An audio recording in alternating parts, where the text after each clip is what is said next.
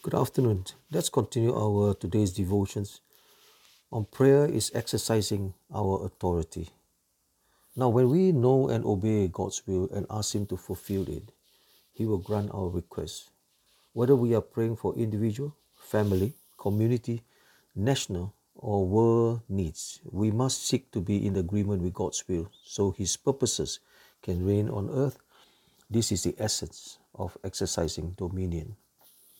Since the Lord has given humanity authority over the earth, He requires the authorizations of mankind to act on earth. When we stop praying, we hinder God's purposes for the world. Jesus taught His disciples that they should always pray and not give up in Luke chapter 18, verse 1. He said, I will give you the keys of the kingdom of heaven. Whatever you bind on earth will be bound in heaven, and whatever you loose on earth will be loosed in heaven. In Matthew 16, verse 19.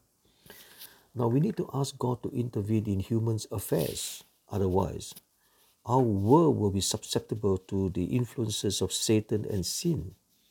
God will ultimately bring his purposes to pass in the world with or without our cooperations.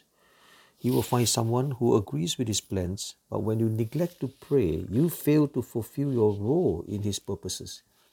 He does not want you to miss out this privilege. James chapter 4 verse 2 says, You do not have because you do not ask God.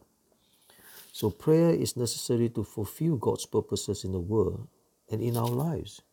So, as we embrace God's will, live in the righteousness of Christ, and seek to fulfill His purposes, nothing will hinder our prayers, and we will begin to understand that with God all things are possible.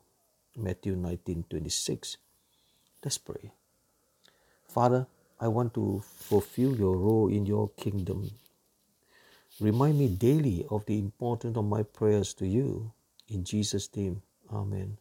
So, the thought for today all that God is and all that God has may be received through prayer.